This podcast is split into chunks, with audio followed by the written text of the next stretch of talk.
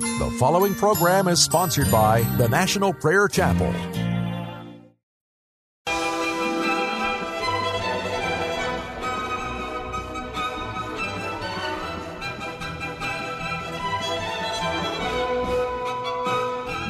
It's time to blow the trumpet in Zion. Welcome to Pilgrim's Progress, brought to you by the National Prayer Chapel with Pastor Ray Greenley.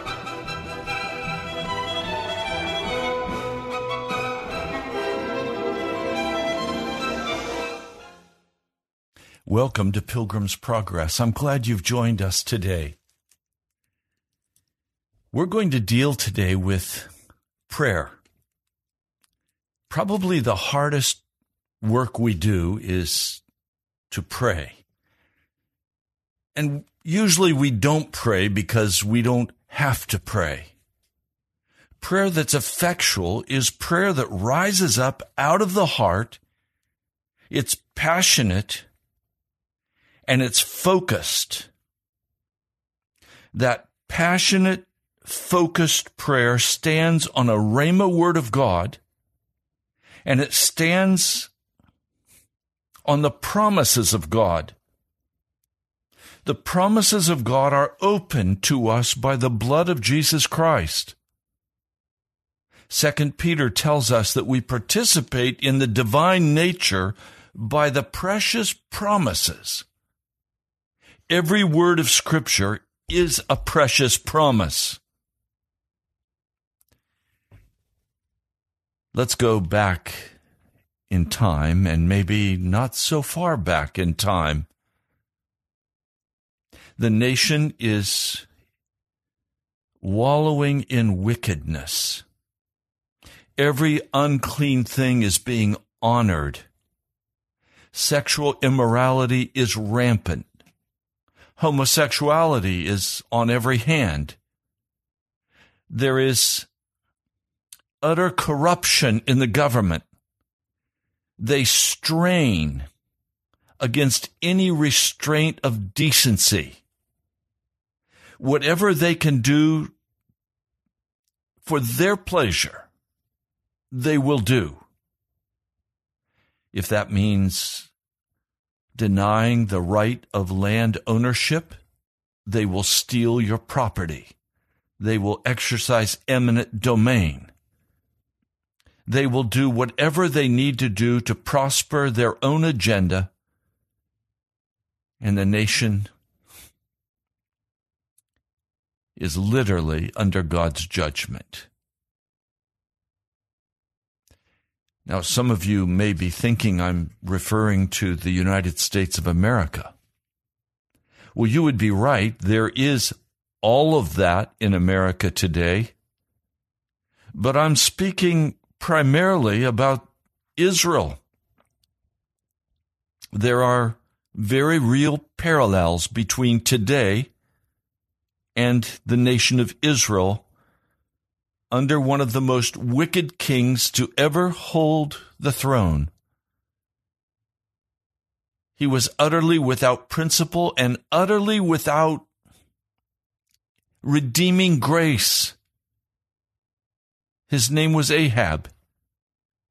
He married a wicked woman, a Sidonite, utterly given to pagan witchcraft, and the pillow talk always led him by the nose. He would do whatever she wanted done, regardless of how ungodly or unclean. a scripture found in James, the fifth chapter. Let me read it for you. The prayer of a righteous man is powerful, being effective with reference to many things.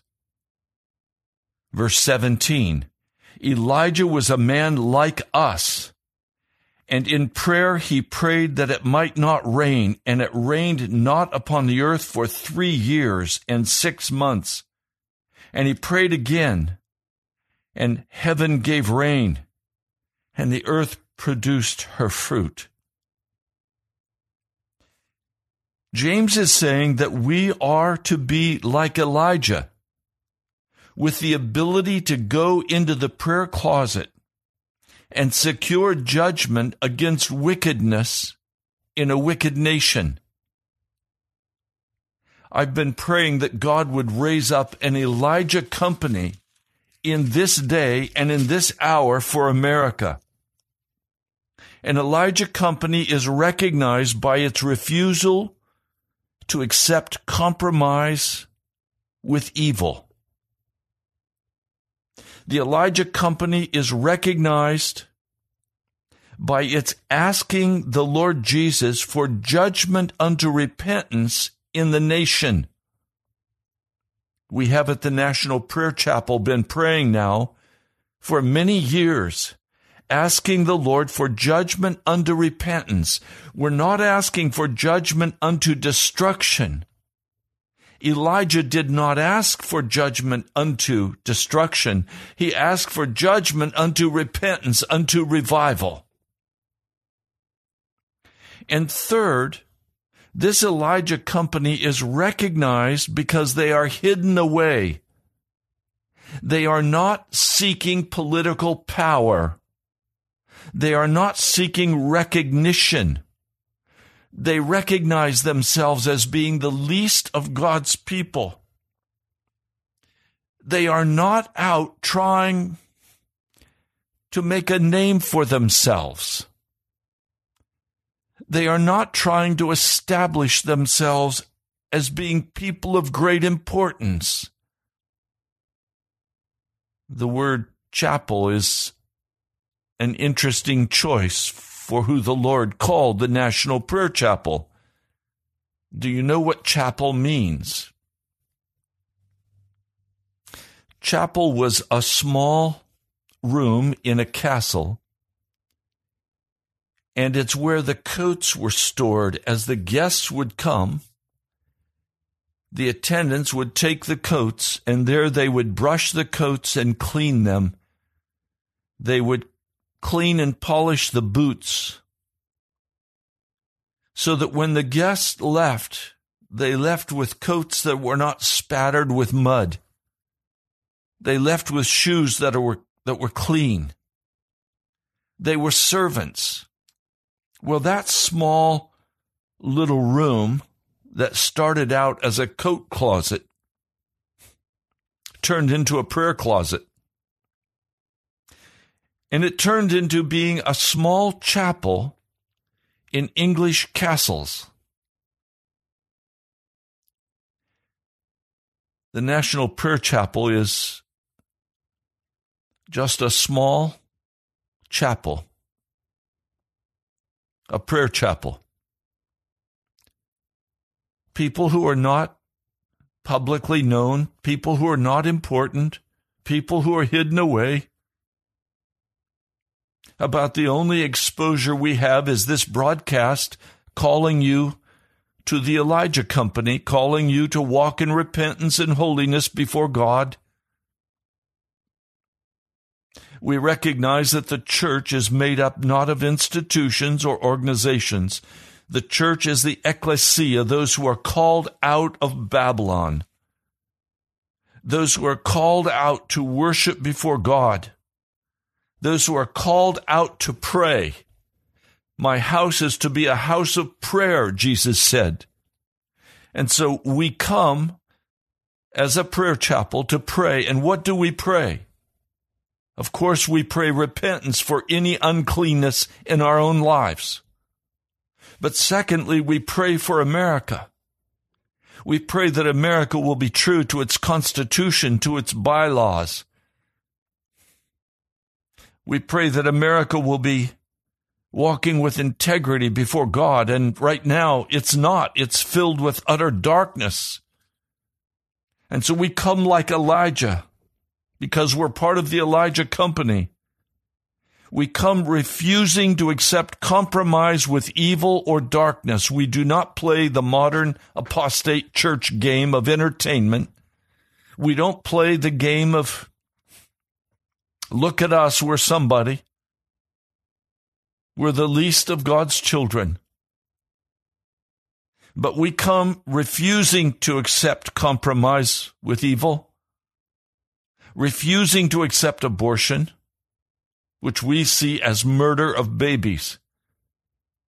We refuse to accept the call to be somebody, the ambition to be great. We refuse the the call, the siren call of the world to enjoy its entertainment. We turn aside from the television. We turn aside from the modern gladiators of sports. We turn aside from, from the unclean. We are called to walk hidden away in Jesus,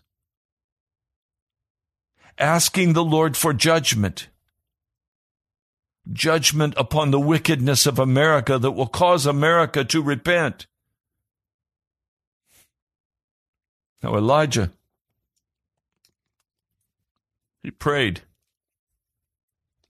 He didn't go stand in the city square with placards. He prayed. How long did he pray before he heard the word go announce that it's not going to rain. I'm sure he was praying it would not rain. He knew that if it didn't rain, the agrarian culture of Israel would be dramatically influenced and everyone would feel the pain and the bite because produce would increase in price. Grain would increase in price. Famine would come upon the land. People would become desperate they would cry out to their gods, and their gods would not hear them. They would be under severe judgment from God, but it would be judgment unto repentance, not unto destruction. Let's be clear the National Prayer Chapel is not anti American. We love America with all of our hearts, and because we love America, we pray for judgment and repentance, that righteousness will be restored both in our government, our Congress, the executive branch, and the judicial branch. For right now, the judicial branch is evil. Its decisions are filled with darkness. They dare to think that they can challenge God and change the definition of the institution of holy marriage. They didn't invent marriage. God brought marriage to us long before America existed. And yet our Supreme Court thinks it has the right, in their arrogance, to change the definition of marriage. They think they have the right to open the door for the murder now of probably 60 million little children in the mama's womb. What horrible arrogance our Supreme Court has. I'm asking God to judge them. I'm asking God to bring judgment on the executive, on the executive branch, and I think that that is happening. I'm asking God to bring judgment on our legislators, for they have stood back while America was being destroyed, bringing every unclean thing into this nation's life. Unclean, unclean, unclean. I'm asking God to bring judgment on Hollywood. I'm asking God to bring judgment on every aspect of crony capitalism and and the lying central banks.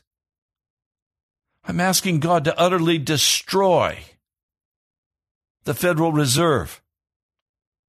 Not judge it, destroy it. You know, the Federal Reserve is not federal. It's privately owned by secret people who are raping America. I ask God, oh God, will you destroy the Federal Reserve? Don't audit it, destroy it. Crash it. Burn it. It is probably one of the greatest evils that America has ever known. It has utterly corrupted our finances in America. It has When I was a child, not that many years ago, I could buy and did buy my first ice cream cone for a nickel. I could buy a Coke for a dime. I bought my gas for 80 cents a gallon. Incredible.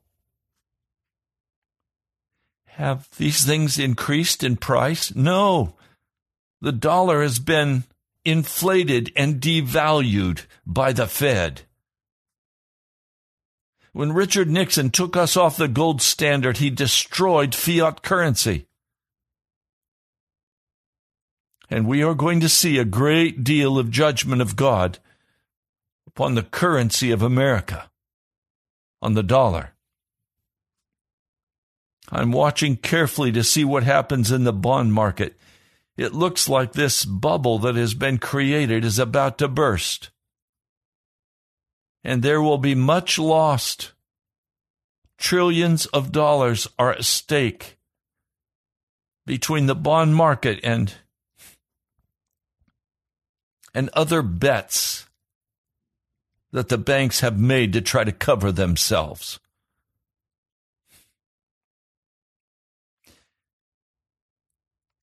So I come today to talk about Elijah's prayer. If we can pray like Elijah prayed and expect to see the results that Elijah saw, then we need to know how he prayed. And first, you have to recognize, and I'll read it for you again. The prayer of a righteous man is powerful, being effective with reference to many things. Elijah was a man like us, and in prayer he prayed that it might not rain, and it rained not upon the earth for three years and six months. And he prayed again, and the heaven gave rain, and the earth produced her fruit. But do you see how it was introduced? The prayer of a righteous man. Psalm 118, O God, open for me the gates of righteousness. That must be the cry of our heart. If we are going to enter into Elijah's prayer, we must be righteous, not declared righteous, but made righteous in reality, turning aside from all evil and all darkness. God will not respond to the prayer of an unrighteous man if he prays Elijah's prayers. The only prayer God will hear an unrighteous man pray is the prayer of repentance. As he's then brought into the school of the Holy Spirit, as he is crucified with Christ, as he is born from above. I have been crucified with Christ. Nevertheless, I live, yet not I, but Christ dwells in me. It's this man that we're talking about today who has been crucified with Christ. It's this woman we speak about today who has been crucified with Christ, who is a new creature. And now we come into the Elijah company. Sometimes we refer to it as the school of the Holy Spirit, the school of prayer. May I say to you, please, Everything happens with God in the prayer closet. When a righteous man or woman who has confessed his sins, who has turned away from his sins by the power of the Holy Spirit, having been washed by the blood of Jesus, being made clean so that we are not walking in any known sin before Almighty God, and we come in before God now we can pray like Elijah prayed. We can pray the Elijah prayer, the prayer of judgment unto repentance. It's time for the Elijah company to gather in churches all over this nation, in homes. It's time for God's people to come and pray the Elijah prayer. The prayer of judgment unto repentance. Now, if we go to First Kings, the 18th chapter, we see the beginning of a revival. Fire falls on the offering that Elijah presents. He says, O Lord, God of Abraham and Isaac and Israel, let it be known today that you are God in Israel, and I am your servant, and have done all these things at your command. Answer me, O Lord, answer me, so that these people will know that you, O Lord, are God, and that you are turning their hearts back again. We need to stand on that prayer in America today. We need to stand. Let it be known that you are God in America and that we are your servants and have done all of these prayers at your command and we have taken these actions at your command. We need to hear from God. We need to hear from God, not from our own ego, not from our own needs, not from our own desires. We need to hear from God. I don't know if God wants us to pray that it stops raining in America, but that would certainly bring a crisis. I don't know what the prayer is. I'm asking Almighty God, would you show me what you want me to pray that would bring judgment into repentance? We have to pray and hear from God what His heart is for America. I don't believe America is washed up. I believe a great time of revival is going to come in America. How do I, how do I justify saying such a thing? I hear some people say, oh no, there's never going to be another revival because it's not spoken of in the scriptures. I see God slowing down the judgments against America to give us time as Christians to come and to pray and to cry out before Almighty God. Now, how should we pray? What shall we pray? We have to hear from God what He wants us to pray. We need to understand God's heart. We need to remain hidden away in our prayer closets until we hear the direct command of the Lord and we take the actions He calls us to take. I come on this radio broadcast day after day to call you to take this position with God, to repent of your sin, to turn aside from darkness, to to stop walking in all known sin and to be clean before Him, washed in the blood, changed and transformed into the likeness of Jesus, so that you can be used in the Elijah company to stand with those of us who have made that vow before God and who don't walk in any known sin, who have turned our backs on the lust of the flesh and the pride of life, who don't care about anything now but the will of God We come now and we pray. We are servants of the Most High God. And we ask Him, Answer me, O Lord, answer me, that I will know how to pray before your throne, that I would pray what would please you, Almighty God. And to this point, all I have clearly heard is pray for judgments unto repentance. And so I pray that, and I urge you to pray that. I pray that you will ask Jesus what the word is for the new year coming. Ask Jesus, how do I pray for America? Don't just assume that you know how to pray. You don't. Ask the Holy Spirit how you should pray. Ask how you can join together with the intercession of the Holy Spirit the Lord of the harvest, for the salvation of this nation.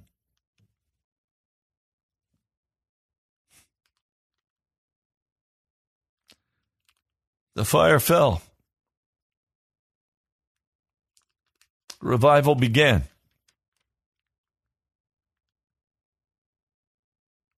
The prophets of Baal were executed.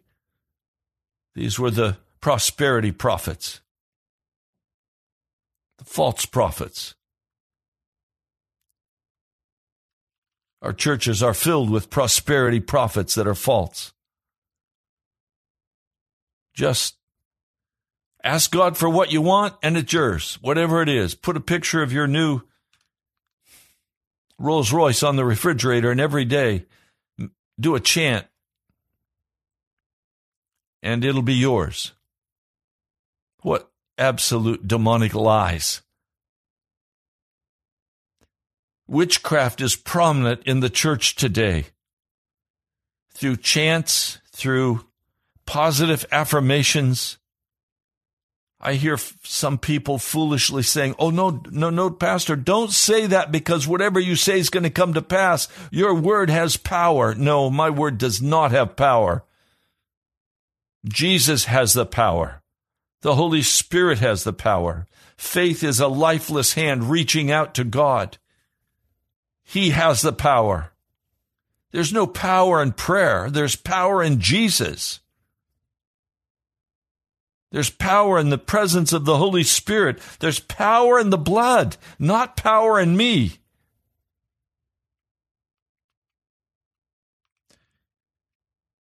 So the people see and they fall on their faces and they say, He is God, the Lord, He is God.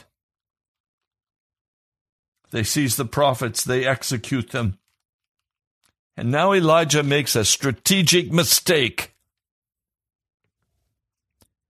He tells Ahab, Go and eat and drink, for there's the sound of heavy rain. What do I mean he made a mistake? He should have asked Ahab to go with him to the mountain top of Carmel and there to kneel with him before Almighty God. Ahab would have had to have repented, or there would have been no rain and there would have been a true revival. Instead, this is one of the most short lived revivals in the history of Scripture because he goes back home to his sweetheart, to Jezebel, who talks him out of it. But let's look at the prayer of Elijah.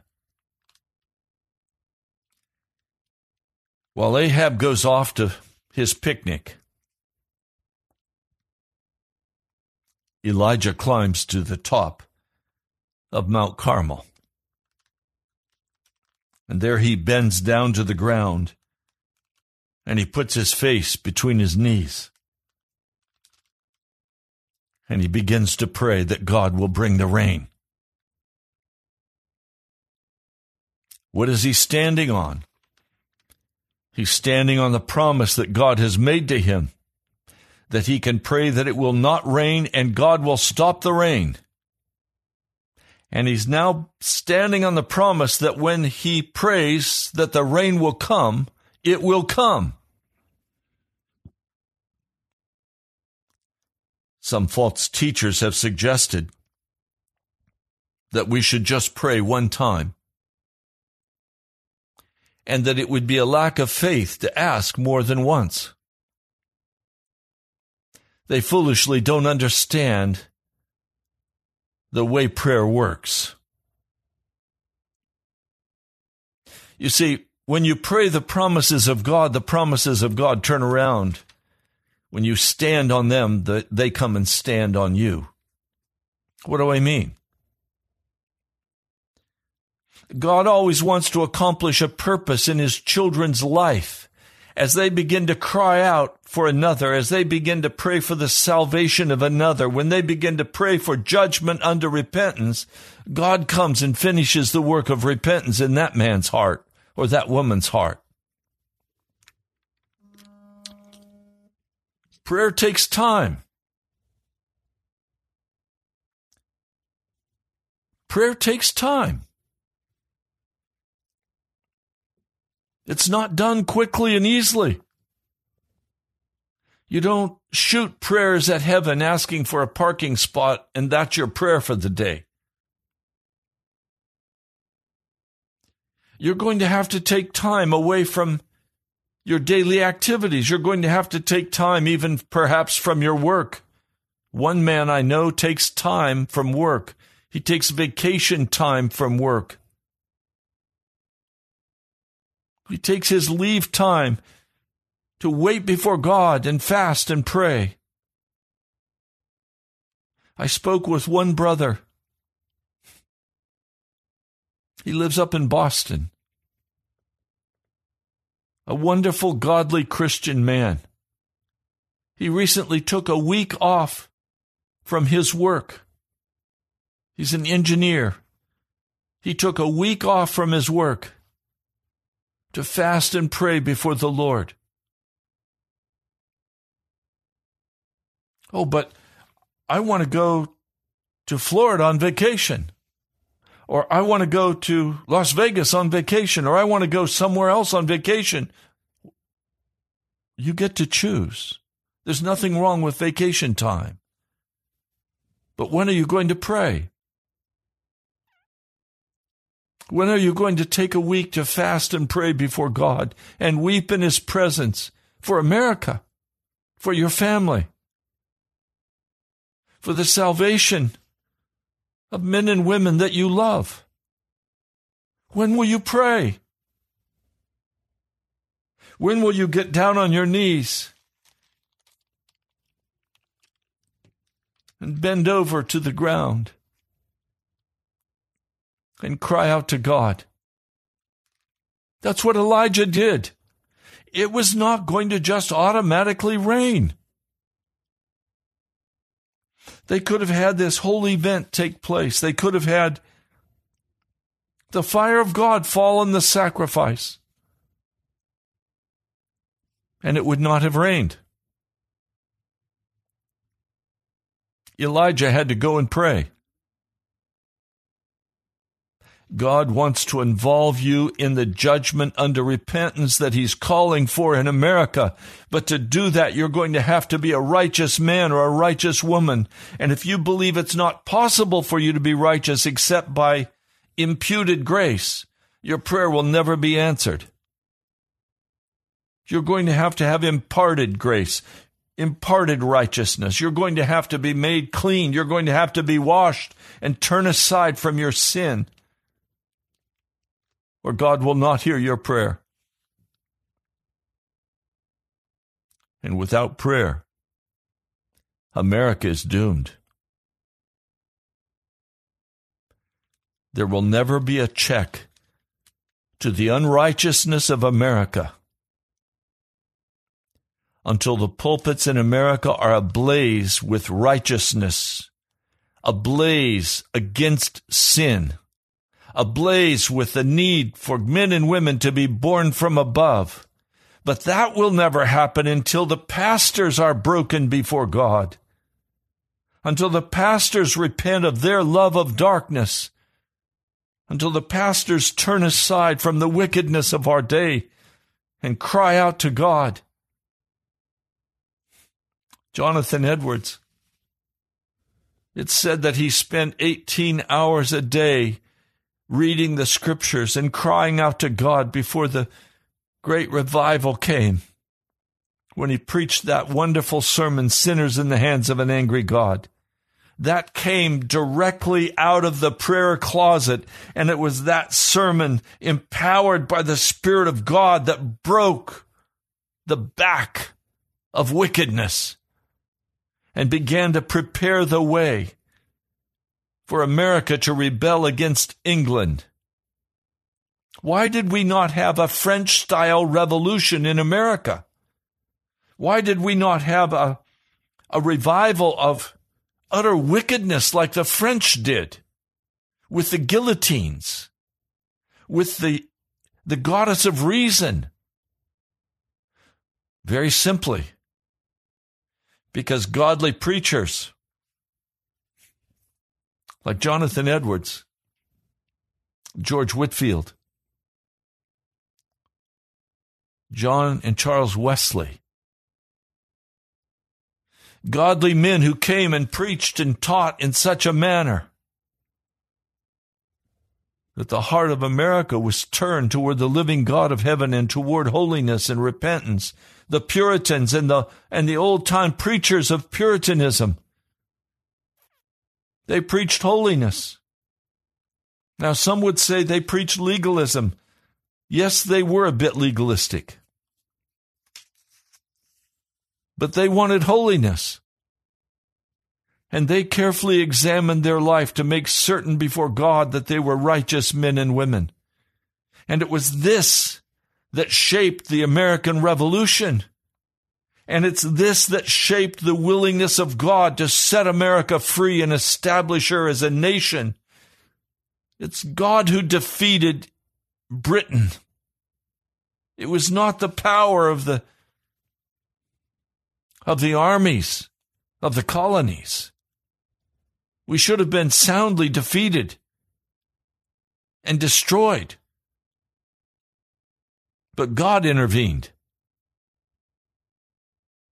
because of the righteous preaching and the righteous praying and the righteous witness of our forefathers.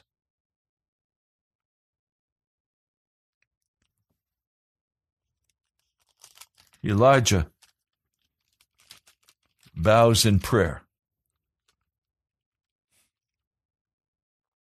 Now he goes to Mount Carmel and he bows down. He puts his face between his knees in humility.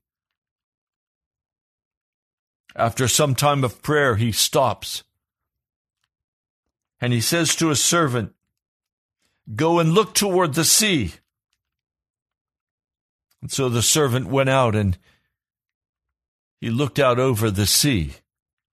He came back and reported, There's nothing there. Does Elijah say, God is not answering my prayer? No, he prays more earnestly. He ups the intensity of his prayer. He has to have an answer from God. It has to begin to rain again that the people will know that it was only Almighty God who brought the rain. a second time. He finishes his prayer. And he tells the servant, Go and look. Look once more. And the servant comes back again and he says, There's nothing there. Again, Elijah bows in prayer. My brother, my sister, how do I say this to you in a way you will understand? It's not complicated. It's not simple. It just takes time and it takes earnest desire and it takes passion in our hearts to pray. Some of you say a little prayer for the salvation of your children and then you stop and you don't pray anymore. Why? Pray until you get the answer for your children. Pray until your husband responds to the Holy Spirit. Pray until your wife responds to the Holy Spirit.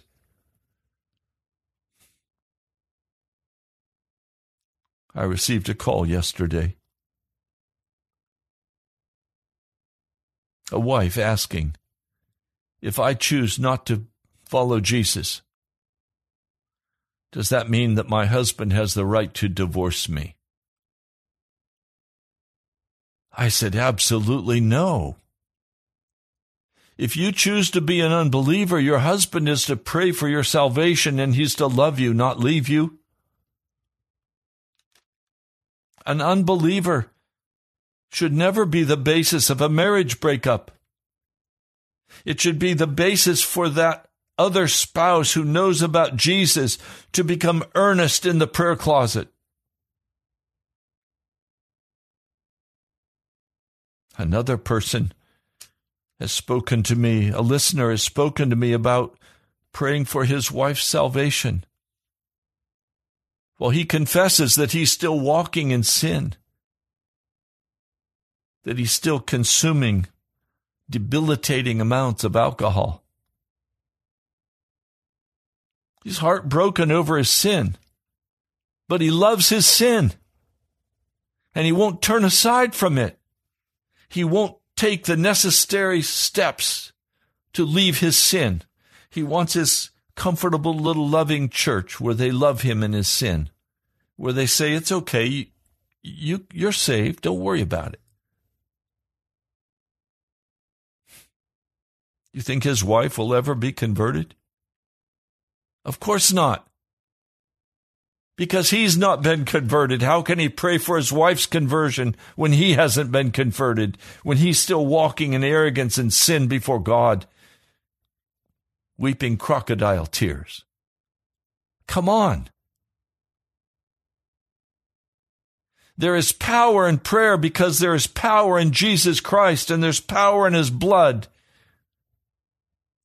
And it's there to wash us and cleanse us and restore us from the damage the devil has done in our families and in our hearts. Again, Elijah sends his servant to look out over the ocean. Is there any sign? There's no sign. We're told that we're to pray as Elijah did, that the prayer of a righteous man is very effective then why isn't the rain coming? Because God is working something out in Elijah's heart. God is working something out in Elijah's heart.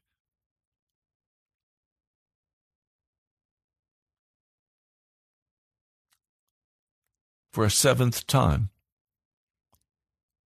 Elijah bows to pray.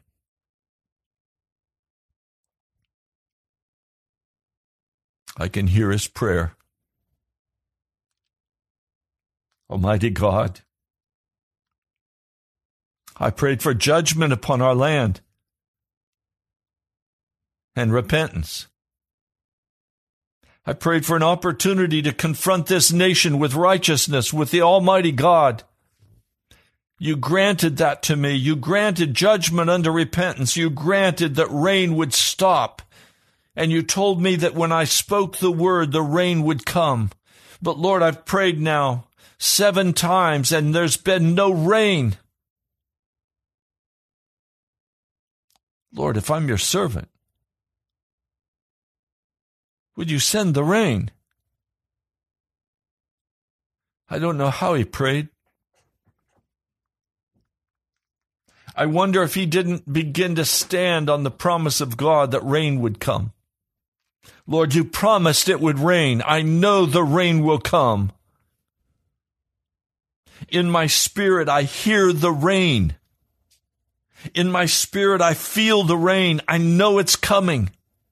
I'm standing by faith. You have done what you said you would do. I see no physical evidence of this, but I just stand by faith. I know you are a God who keeps your covenant vows. That's where I am right now. I've asked that the rain would come. And there's no rain. I've asked that the rain of revival would come upon America, and there's no rain.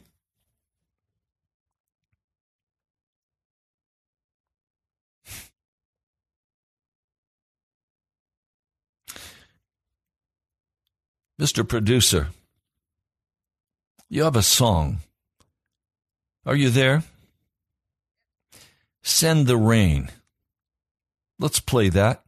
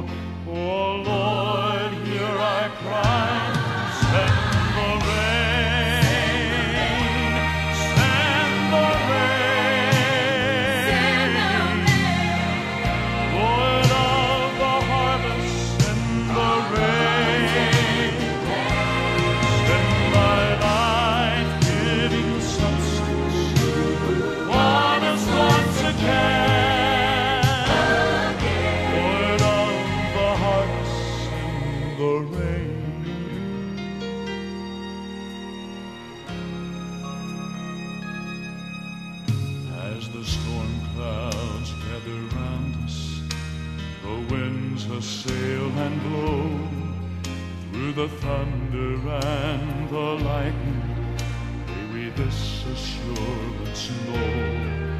They are bringing to us blessings that we need so desperately, and within the raging storm is the answer to our need.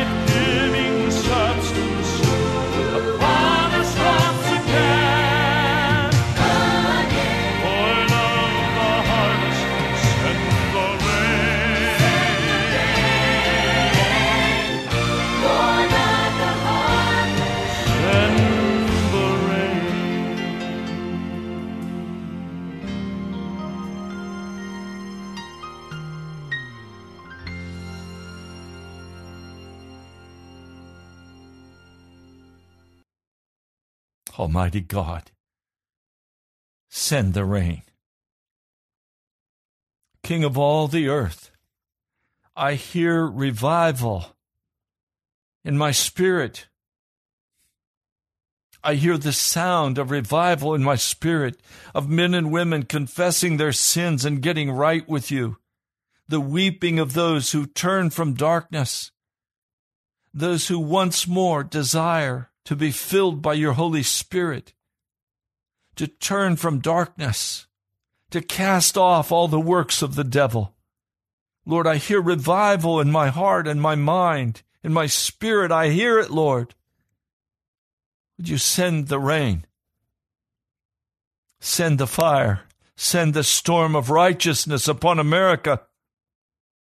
Lord, I cry out today against the darkness of this nation. I cry out against the sin of America. Lord, I cry out and say, Oh God, send judgment unto revival, unto repentance. Hear the cry of my heart. Hear the cry of your people. Lord, many right now are joining together with me. They're praying with me in agreement with me, saying, Oh God, send the rain. Revive us once again break the back of the wickedness of this nation. Lord, send the rain. Lord, please. I stand on the promise in Matthew 24 that there would be one last great proclamation of the gospel and if we could not proclaim it loudly enough, in Revelation 14, you promise three angels are going to cry out over the world the last call to righteousness, to repentance. Lord, I know that call is going to come. I pray, Lord, that your people will be able to join together with heavenly beings in the proclamation of revival, in repentance, in turning from sin and darkness and being made whole once more. Lord, send the rain. Send the Holy Spirit. Bring that judgment unto righteousness, that judgment unto repentance, that judgment unto revival. Lord, whatever is necessary for you to do to turn this nation, I stand by faith that right now you're beginning to do that in America. That right now you are opening the door. That right now you are moving in the hearts of men and women to make them sick and tired of feasting on the table of the devil. That even the ungodly would be tired and exhausted by their pursuit of wickedness. That you would cause a great hunger to fall upon this nation for the word of the living God, for righteousness and holiness. I pray that you would send your Holy Spirit to hover over Washington, D.C. and transform this city into a city of righteousness and prayer and godliness. Lord, I pray that you would cause sin to become unpopular in America. That righteousness would rule the day.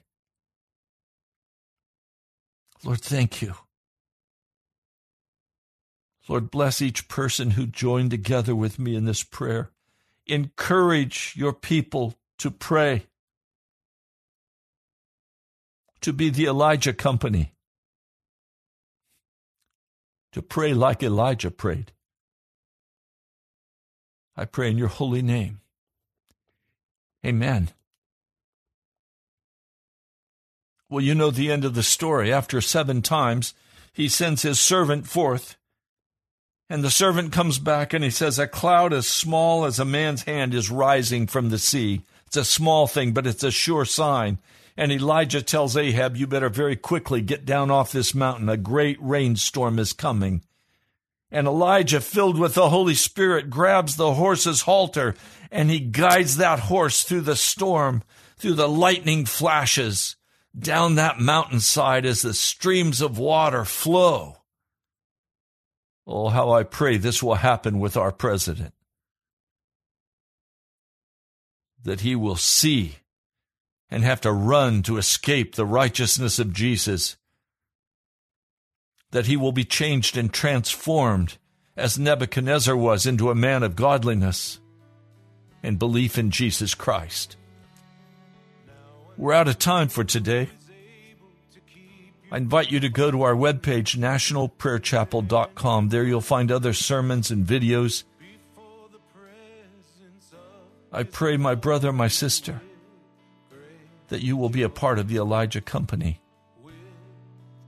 You've been listening to Pastor Ray Greenley on Pilgrim's Progress. God bless you, my brother, my sister. Thank you for listening. I'll talk with you soon. I love you in Jesus.